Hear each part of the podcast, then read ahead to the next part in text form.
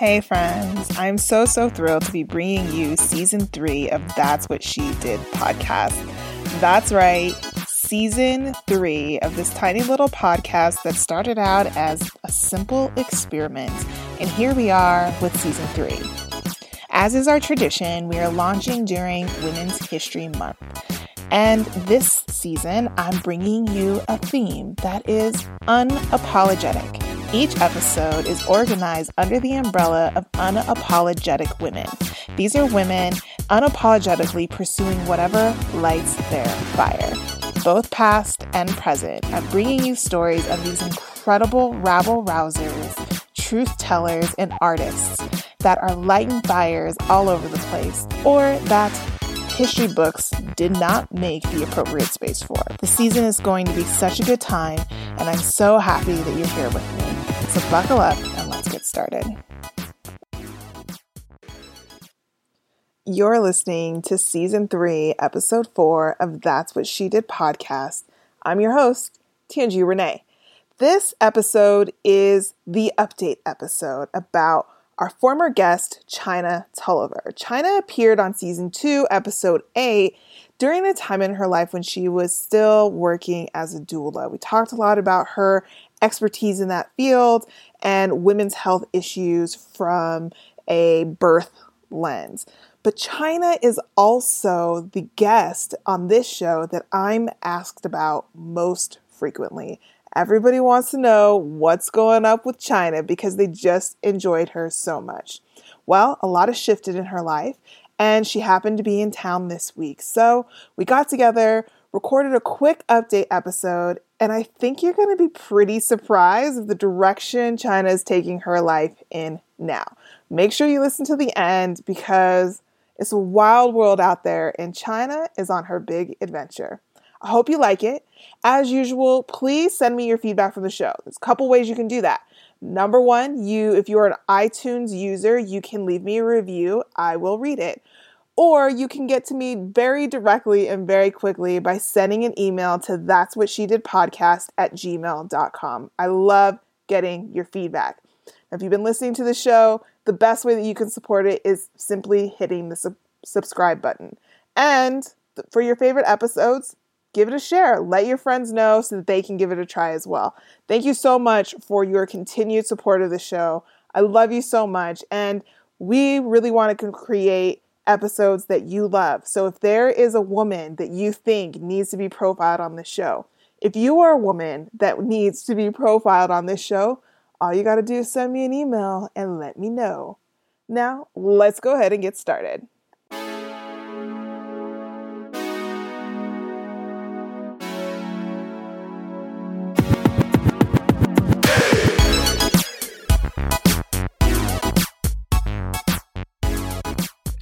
China, China. What's up, China? China's back, y'all.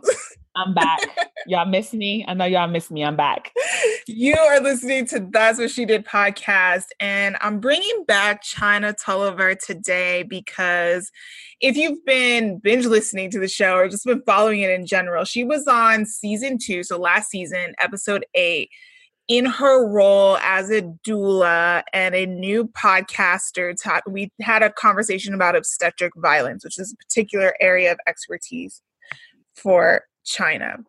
But China is one of is not one of the most um she's the the guest that I hear about the most from listeners. So if somebody is going to wonder about someone that's been a guest on this show, China is the one that they're going to ask me about. Uh, and they're going to be like, "So what's up with China? Where's that's China?" That's, that's so hilarious to me that people. I mean, I'm honored. Don't get me wrong. I love it. Thank you to all the guests and fans out there who have been asking about me. I'm here. I'm back. Um, and I think you guys are going to be quite tickled with the update. Yes. With the, yeah, so, where she's been. China is back in Denver for a short amount of time. Like as we record this, she's leaving again in a week and a lot has changed a lot of sh- has shifted in china's world and i thought it was the perfect time well china thought it was the perfect time really for an update because she's in the middle of kind of like a life transition where we last left off china you were you had just finished recording the content for birth control podcast and we're working on releasing it. You were um, g- getting out of being a doula. I think you were working with your last client at that point, and you were leaving the US to go to Haiti and work in a birth clinic, right? Yeah. Okay, so that's where I was. That's where we left so off. I, where are you yeah, today? So I, I I did not release my podcast, birth control podcast, um, because like I told you earlier, like I was completely disillusioned about the amount of work that it takes to do a podcast. Fair. I mean, there is a lot of background that you have to do. Like you can't just sit in front of the microphone and interview folks, like you have to actually release it. And I was waiting for like the podcast fairies to like come into my world and do this for me, and nobody showed up. Yeah, no. And that's just no, and I didn't have the capital at the time to hire somebody to do the work for me. So I just literally left my podcast like sitting on the shelf. So I still have all of my episodes, but I never went forward with it. So I think it's really important that you were able to admit that because the reality is like if you just look at the the numbers around podcasting most people that create a podcast is somewhere around like 40 or 50 percent never even get past the 10th episode anyway. They just like they're like this is hard. I don't have time for it and quit. It's much more work than people think because it sounds like oh it's just recording a conversation. And sure you're recording a conversation there's definitely much more on the back end that happens. So i appreciate your honesty being like look. Yeah girl like i like i still love my podcast and i interviewed like 25 people you know total. And i thought my idea was great my passion was there my enthusiasm i had support i didn't have any money. Mm-hmm. Right i didn't i wanted to like monetize this thing and i thought like oh yeah because the podcast series are going to help me do that too but the reality again is like you have to put in the sweat equity. Like you have to do the work. What you hear on in your earbuds, that's a lot of time and energy that goes behind that. Like you're just hearing a snippet of like all the hours that people put into their podcast. So lesson learned. I am taking some of my podcast episodes now and turning them into blogs, articles I'm writing. Mm-hmm. So they're not completely wasted, but for sure, I think I disappointed a lot of people because I didn't move forward with actually producing a finished product. So essentially, well, first of all, again, um, props to you for being honest about that. And you know, the the I think the process of figuring out who you are in business or in anything that you're going to do takes time. You have to try on things. You have to have the courage to do that. And sometimes you do some stuff and you find out like it's just not for you. It's just not going to work out. So I can really appreciate you even going through that process of figuring out because so many people don't even get started. Yeah, girl, I've had so many businesses that I've tried that have failed. Right? Like I'm comfortable mm-hmm. with oh, failure oh, at too. this point. yeah, I almost am like fail fast so I can just get up fast. Like I was hustling Avon in high school like I have been an entrepreneur and a hustler for a very long time. I remember um, my mom was selling Avon, and I was like, I'm gonna sell this too. I mean, you name it, I've tried it. Mm-hmm. I have like, so I am comfortable saying like, okay, that didn't work out. I put money into it. I put time into it. This is not for me. Let me just go ahead, wrap this up, try something new because you don't know if the next business is going to be the one that pops. Mm-hmm. So having a fear of failure, that's that's fake. Go ahead and fail and again try get up and do it again. Yep.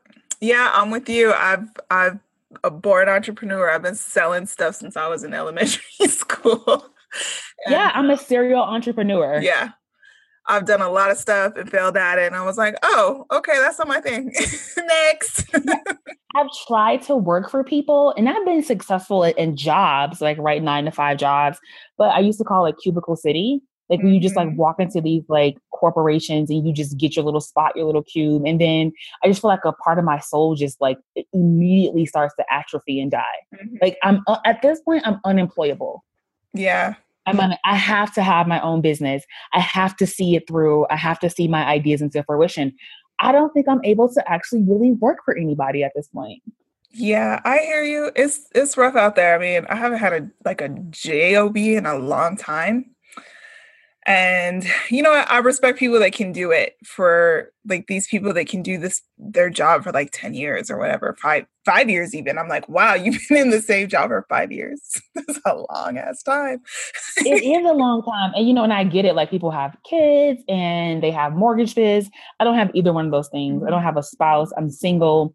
I don't have that capital hanging over my head mm-hmm. that i have to like go and make that money right? But at the same time, I don't have some of the luxuries that folks do have who work nine to fives. Right. So it's like a fine balance. Like when you live a hustler's life and you're just like every month you coming up with it, you learn to sacrifice and you figure out really quickly what's important to you and what you what your must haves, what you can do without. Mm-hmm.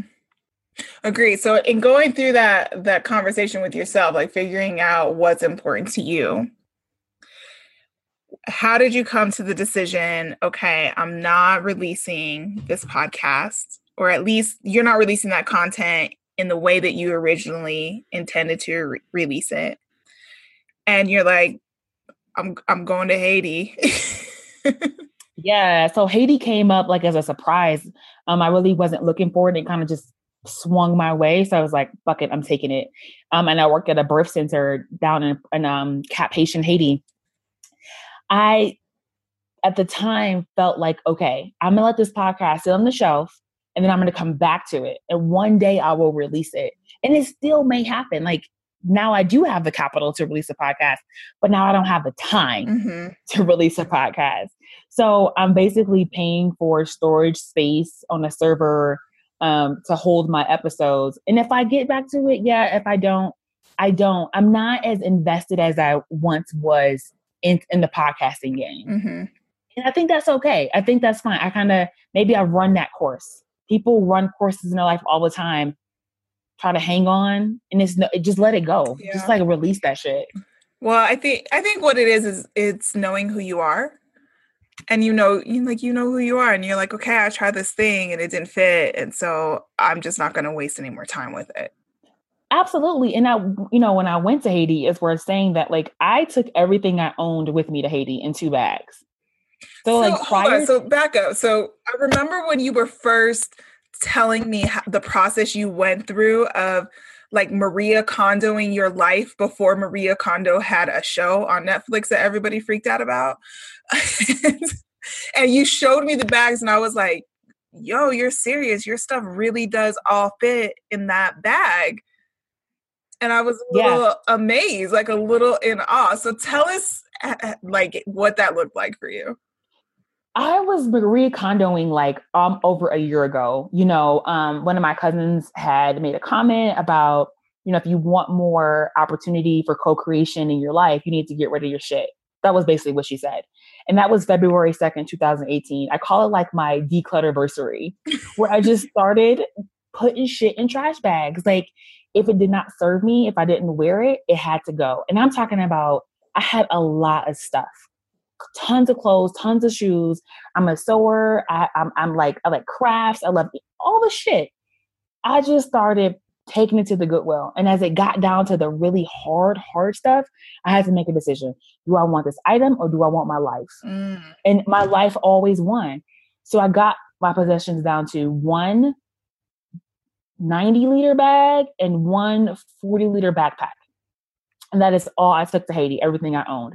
I was there for a month, came back, and was like, okay, I need to get rid of more shit. And at that point, I didn't really have anything in the first place, but I had enough to say, do you want your life or do you want this stuff? And again, I want my life. I want to travel. Mm-hmm. I don't want, I don't care about, you know, earrings and t shirts and jeans give me five pair of panties and a couple t-shirts, bitch, I'm out.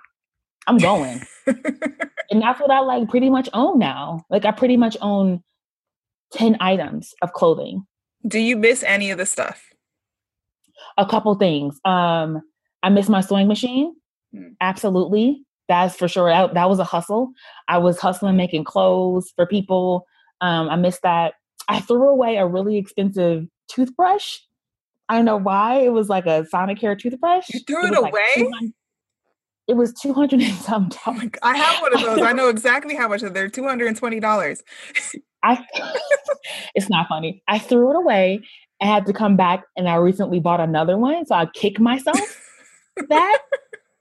So I do miss that. But to tell you the truth, girl, it's not really anything that I miss.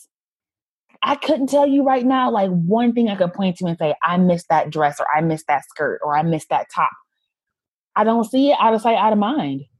You know what? I think that you need to like be writing an email to Maria Kondo. And, Maybe I should, girl. Yeah. Have like a feature on her whatever her blog. I don't does she blog? I don't know. What, I don't know. She does. Let her yeah, know, but like, I took it hey. so, I took it so far to like I got rid of all my products too. Like I only use one product for everything. Like I use African black soap as my shampoo, conditioner, body wash, shaving cream.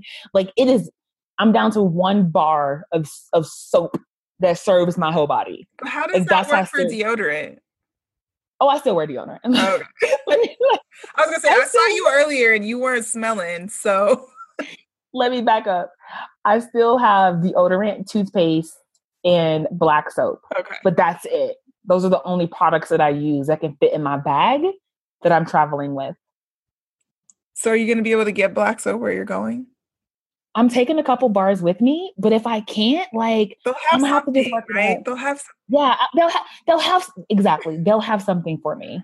They will. They'll have something for you. Okay, so at this point, you're not a doula at all because i think last time we i had you on the show yeah you were still actively working as a doula although you were down to your last last uh, client. So that means like the way i should have introduced you has changed. And right now what i'm going with is that china tolliver writer world traveler seeker of lovers unknown which we will get to in a moment yeah, like I am so happy that I'm no longer a doula and I love that time in my life. It served me well. I had some great experiences, but that ride is done. It is. And what I got from it, from going to Haiti, was this gift of like writing. That is the joy of it. As soon as I like dropped what wasn't working for me, I immediately found something, oh my gosh, this is going to work. This is going to pay some bills too because I still got to eat. Mm-hmm. But how and I love you know, being a writer. But how did you know you had invested so much time and resources into building a brand about you know the urban doula? Like people know you as that, and you know till this day you're still getting requests. Like people want to hire you as their doula. So that took a lot of intentional, very focused effort. How did you know that you were done? How did you come to that choice? I just didn't have the same passion for birth anymore. Like I felt myself literally like withdrawing from my clients, withdrawing from my business. I didn't put the same amount of time and energy and like sweat equity as I was years before. Yeah, I still showed up for my folks and I was still there advocating for them and supporting them in the best ways, but I almost felt a little resentful sometimes. And I was like, oh, this is bad. Like resentment is one of those emotions that like creeps in and it wants to stay. Mm-hmm. So that's how I knew I was like, I think we're done. And I knew about a year before I actually shut down shop. I just didn't have I just didn't have like the self-esteem or I didn't know what I was gonna do. I was like, well, how am I gonna make money? Mm-hmm. Because I still got this car note and it's insurance and student loan payments, and this is the way I've been making money successfully and really quite easily. Now, how am I gonna bring in, you know, that bag? So I just kept at it and kept at it until finally, when I went to Haiti, I was like, I, I can't. I just I don't have it anymore. I don't. So knowing when to just let some shit go is is the best thing. Mm-hmm. So you just let it go. I did. I did. I let it go. I booked my last client, and I, since I've been back, I've had a lot of people contact me and say, "Hey, I'm pregnant again with baby two or baby three. Can you serve as my doula?" And I've had to turn folks away and refer them to other doulas because even though that would be like some really nice quick cash it's not worth my peace of mind mm-hmm. it's not i have other ways i can make money i have other skills and talents that i'm tapping into to bring in some bring in what i need mm. um, so i think when we were chatting earlier you said something that really resonates with me because it's something that i say to my clients and like to everyone, women all the time, and you said, you know, it just wasn't the way I wanted to feel. And I think that's such a powerful question is, is, you know, when a client comes to me, a potential client, one of the first things I ask them is, well, how do you want to feel? They often don't have an answer. They've never even thought about it. Um, so was that the guiding question for you as you were going, you were first had inklings that maybe you didn't want to be in the doula business anymore?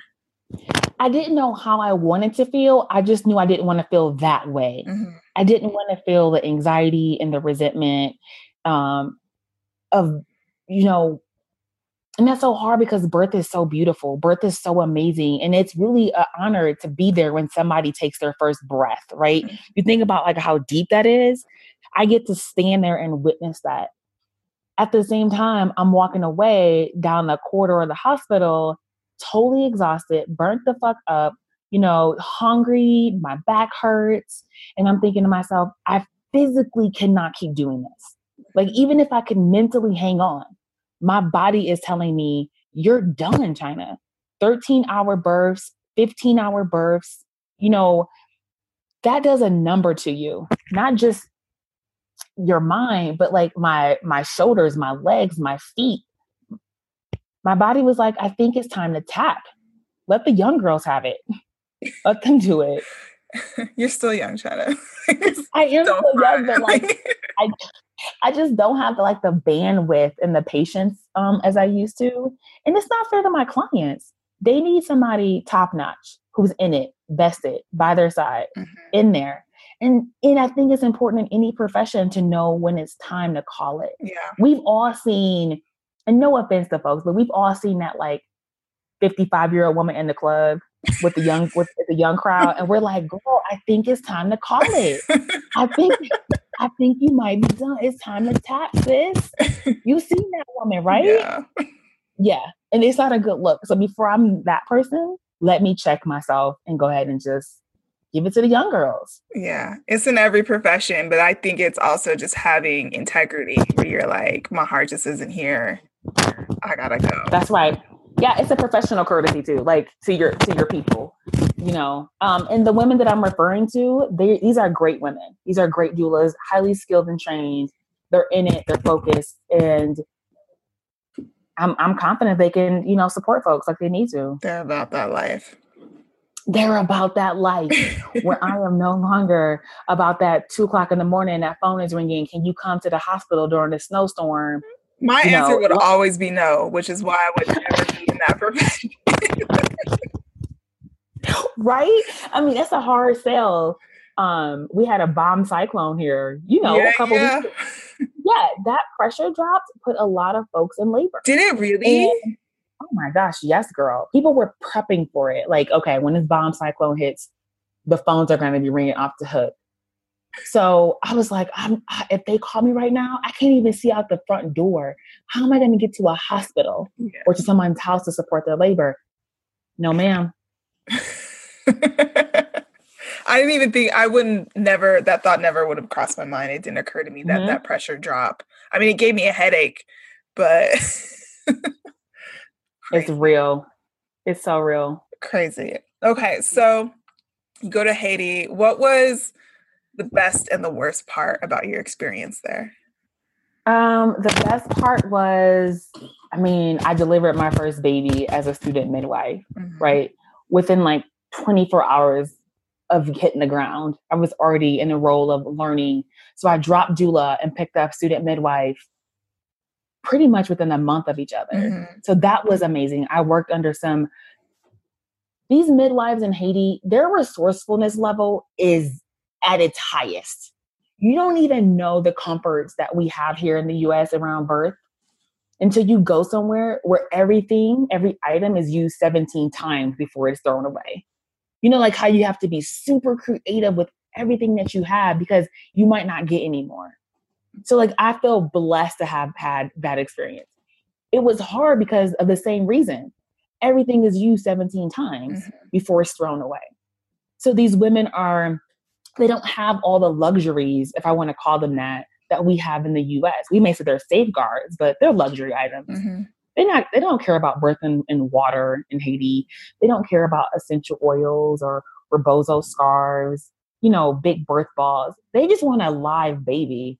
They want to just go home with a breathing baby in their arms. Mm-hmm.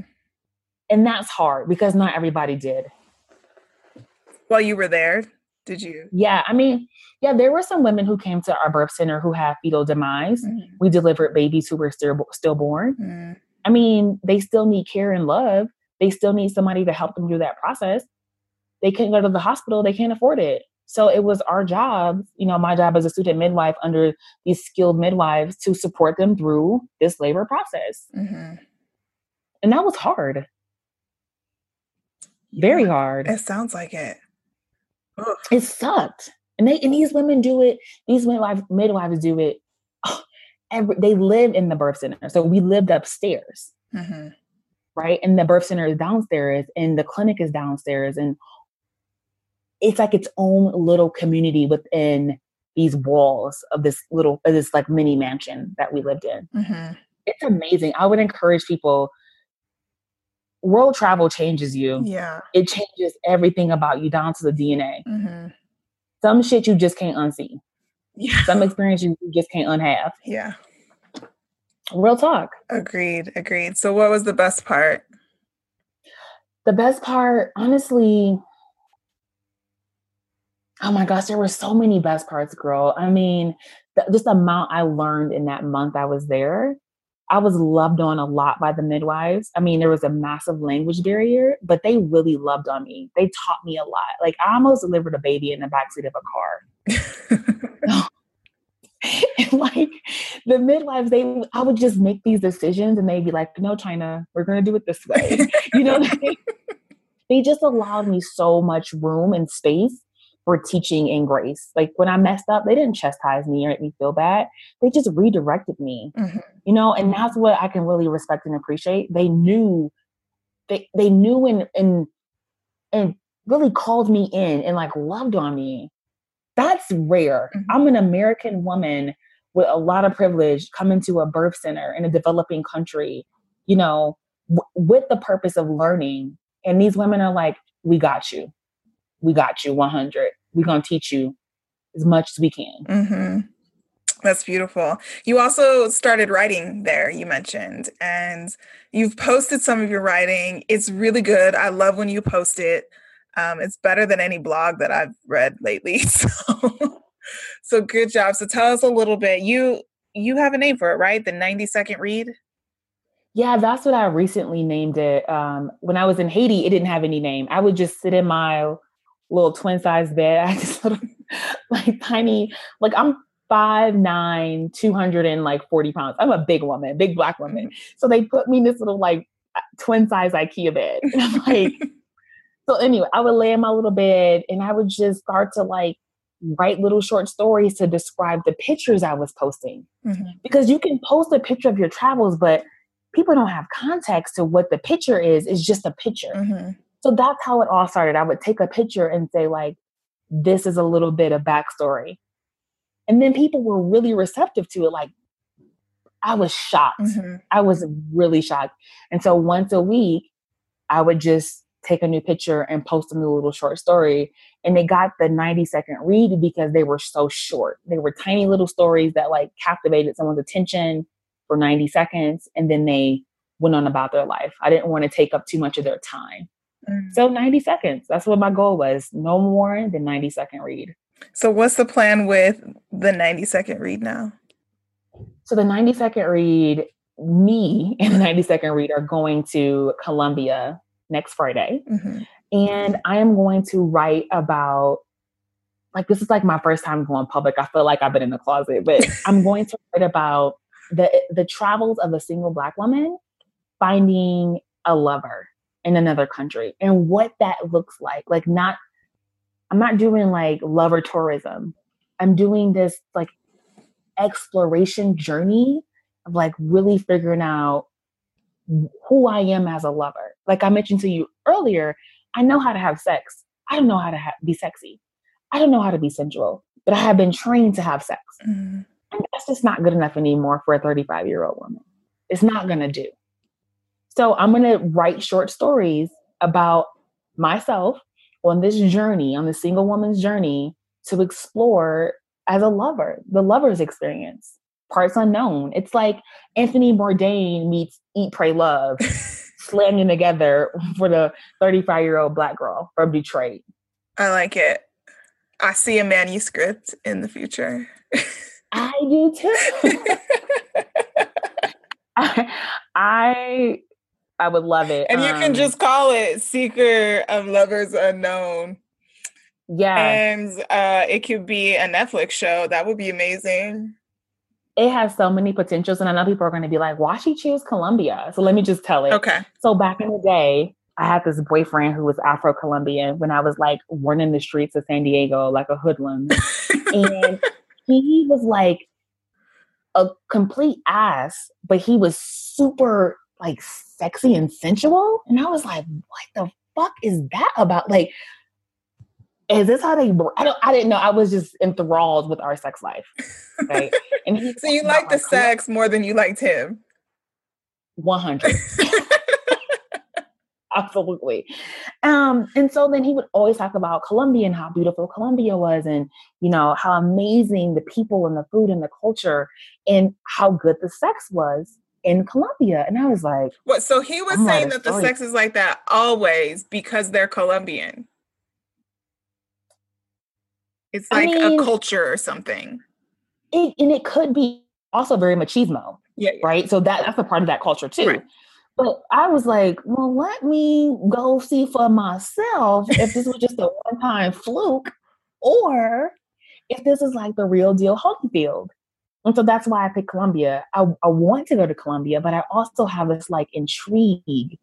Like, what is waiting for me down here? And some folks might hear this and say, like, oh, she's want to go down there and have sex. Like, she just want to, you know. Nothing wrong with around. that, by the way. Absolutely. You're a grown ass woman. If you want to go to Colombia and have all kinds of sex all day long, that's your business. Every day, today, tomorrow day, yesterday, what I want to do.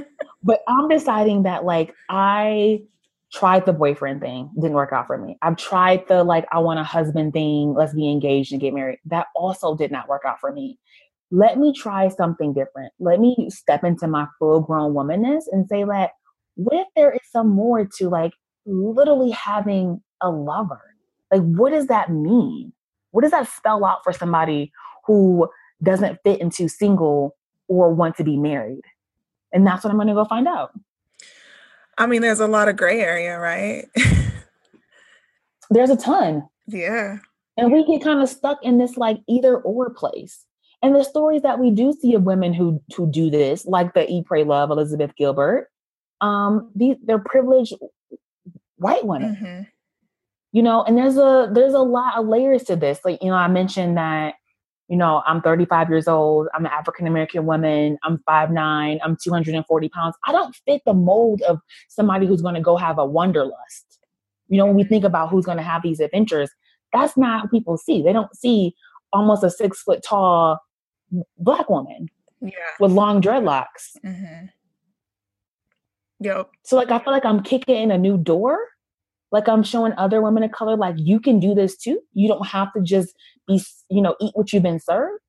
You can put whatever you want on your own plate and enjoy it girl. Or you can put whoever you want on your own plate and enjoy it girl. Yes. Yes right? So, like if you want a lover get you a lover girl. Are there gonna be pictures of these lovers? If they consent girl yes. Like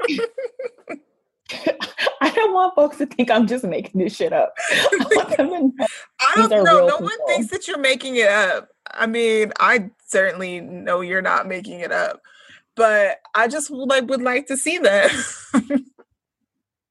oh, I absolutely 100% like, and I don't know if it's going to be multiple or one. I mean, this this whole thing, I hate to say like it's experimental, but like any kind of adventure does have an experimental piece to it. Like I'm taking my hands off of it. I know my intentions. I know what I want to do, but I'm not going to force it. I'm not going to just walk up to like random men on the street, like, and offer them a lover's experience. Like, no, it's going to happen organically. Like, that's the goal an organic relationship. So, that's one question. Yeah. Do you have room in your bag for a Costco sized box of condoms? Absolutely. Right? Like, Checking. I had Girl, one do we need to make a Costco run? one of my friends works um she was just like i don't know what she does exactly but she was like girl i got you on the case of magnums and this is why i can't take too much shit to colombia with me because i got to make sure there's room in the bag for my like giganto size you know variety pack of condoms Absolutely. That's essential cargo right there. I will put like clothes back i will put shoes back deodorant toothpaste to make sure i got some condoms plenty of them. Cause it ain't gonna be no fun if you not safe and protected. That's not. That's just fucking around. Like that's no. it's just Mm-mm. stupid, is what it is. It's just stupid. It's not full grown woman. no, no. I'm excited for you. I am too, girl. Like I'm kind of ready to go now, but I'm also like a little bit. You know, I'm still working through it. You know, I'm still Are you nervous? my. Pa- I am not nervous. I am. I feel confident, but my family, only a few folks know the the other reason why I'm going to Colombia. So I'm kind of like outing myself a little bit. Girl, I'm pretty sure your family doesn't listen to the show. But they're going to read. My parents can't read, and they're going to. Yes, mom they and can I, read. Good point. and my mom and I are Facebook friends. oh, see, that's where you where you fucked up. yes. My dad is 60, so he doesn't have Facebook. He doesn't believe in the book face. In the book But face, my is that he calls book- but my mom and I are Facebook friends. But I have to make a decision, right? Like be authentic, be genuine, be transparent, and like live your best life, or kind of just keep copping out. Mhm. Like who am I making comfortable here? Like folks or myself? Mm. Yeah. That's what it came down to. Like I'm all about co-creation with the universe, and the universe gave me this wonderful idea and the means to go do it. Because it's not cheap. This is not a cheap trip. So I have the means, I have the co-creation. Let's go see what's going to happen. Like, let's go figure this out. I can't wait to read what you write. I can't wait to experience so I can write. Yes. Like, I can't wait to like, and I'm going to write all the things. Like, I'm not going to romanticize this. It's not going to be one of those like, let's just put all the fluff and ice cream and rainbows and sunshine all over this. Like, I'm going to be authentic about my experiences. Again, I'm almost a six foot tall black woman traveling to a country where I speak just a little bit of the language. I'm an outsider. I'm a tourist. This can go a lot of different ways, but I think that some of the best writers they they they put all of it on paper. They pin it off. They don't just save the sweet stuff for their audience. They show the nasty and the raw and the ugly and the unexpected. That's a part of being a good writer too. Mhm. So, any thoughts on where you might end up after Colombia? No, I do not have a plan. Um, I told you earlier I'm gonna, you know, push my ticket back to stay two months instead of one. But I really, I really don't. And it for somebody who loves to plan and somebody who loves to have their life planned out, um, it's kind of I'm le- I'm leaving room for destiny. Let's put it that way. I'm leaving room for fate. I'm leaving room for more co-creation. Mhm. I'm taking my hands off of it, which I am learning to do and to be comfortable with, to say, like, I'm going to just trust this process, but not trying to plan out every single minute. I don't even have a plan when I land, girl. I don't. I don't have, I don't have a plan. I got an Airbnb for a week and I'm going to just go from there. Mhm. It's brave. It's, Girl, it's cool as hell. People probably listen to this like, yeah, the same thing. Oh my gosh, she's so brave. Just so y'all know, this did not like magically appear. When I came back from Haiti, I was broke as all the F's. Mhm. I mean, I had $168 to my name. We're in the dead of winter. I didn't even have a coat or boots, right? Like I was super broke. I was driving Uber at night to make money. I was delivering packages.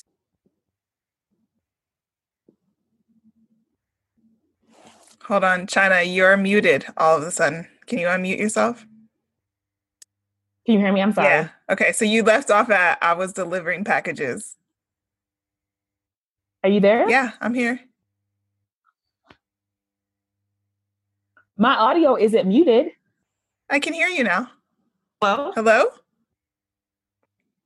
Can you hear me? Yeah, I can hear you now. I don't know why my headphones went out. Oh, maybe there's maybe they have a short in them. Okay, are you still recording? Yeah. Okay. Um, sorry about that, but I was saying that this isn't like a fantasy life, right? I'm not. A, I don't come from money. I don't come from privilege. My my parents are hardworking people. I come from public schools and student loans. So this trip is like a culmination of a lot of hard work and sacrifice. I live with my family. You know, I have done all the things I can do to save this money to make this trip happen for myself because I believe that this is going to take me somewhere. Mm-hmm.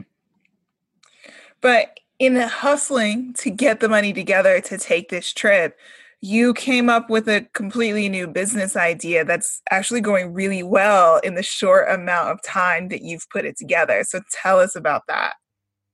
Yeah, so I launched um, Rise Up Midwife. It's a t-shirt shop, and I really call it an e-commerce community that I'm growing.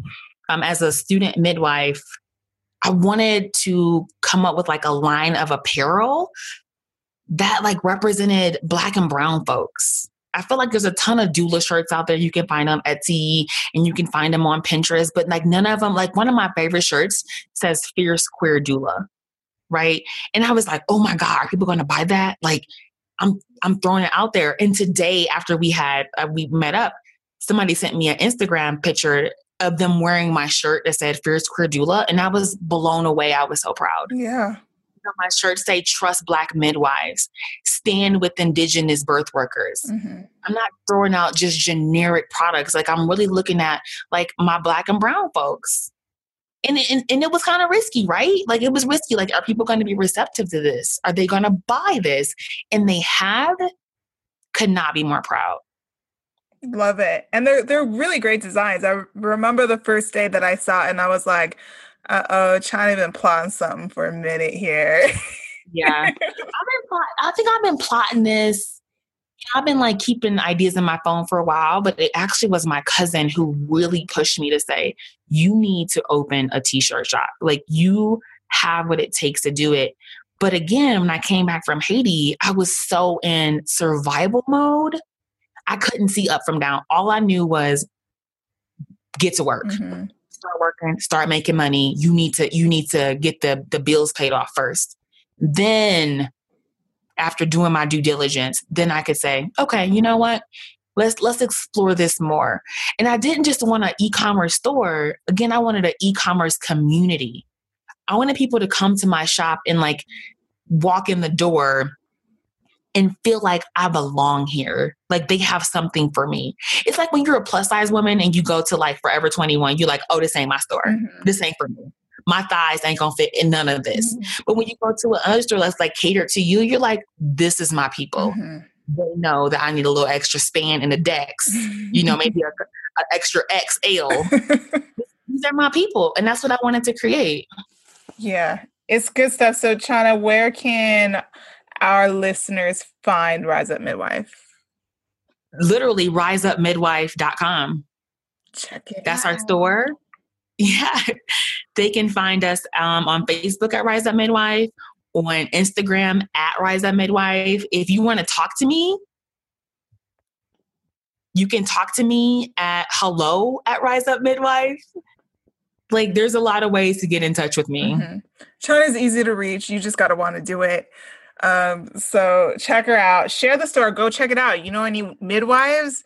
You need to be letting them know about this store. The designs are really cute and you know they're super like authentic. You're not going to find these anywhere else. So check them out for sure. Yeah. And then also like the 90 second read, like people are going to be like, oh my gosh, I want to read her stories. Where can I find them? Okay, everybody just hold on. Like it's coming. I'm, I'm getting a platform for it right now and it'll be out. So the easiest way to keep up with like the 90 second read and when it's going to come out is just to find me on Instagram. So I'm at China Tolliver on Instagram. That's when I will announce when the 90 second read is available. But is definitely going to be worth you following me on Instagram. Like you're going to be like, oh shit. And then there's a couple stories on there that I've already posted that you can take a kind of a peek and look at my writing style. Well, and I'll also say that, you know, China, one thing that you didn't mention is that you're you're a talented photographer. Um, Thanks, girl. I don't know if you had training, but your photos are really beautiful. Uh, so it's so Instagram is worth, you know, it's the, you know, photos are made for Instagram. And so go to Instagram. The photos that she takes are beautiful. And then she has this really beautiful writing that gives context around what you're seeing in the photo because it's not like, like these fashiony photos, it's like woman in window, woman in doorway, woman looking to the right mysteriously, looking into her cup of coffee. like it's not like that. It's like you can tell something is happening in this shot and but without the backstory you're like wait what what was that? What am i looking what am i seeing here? Who are what's happening?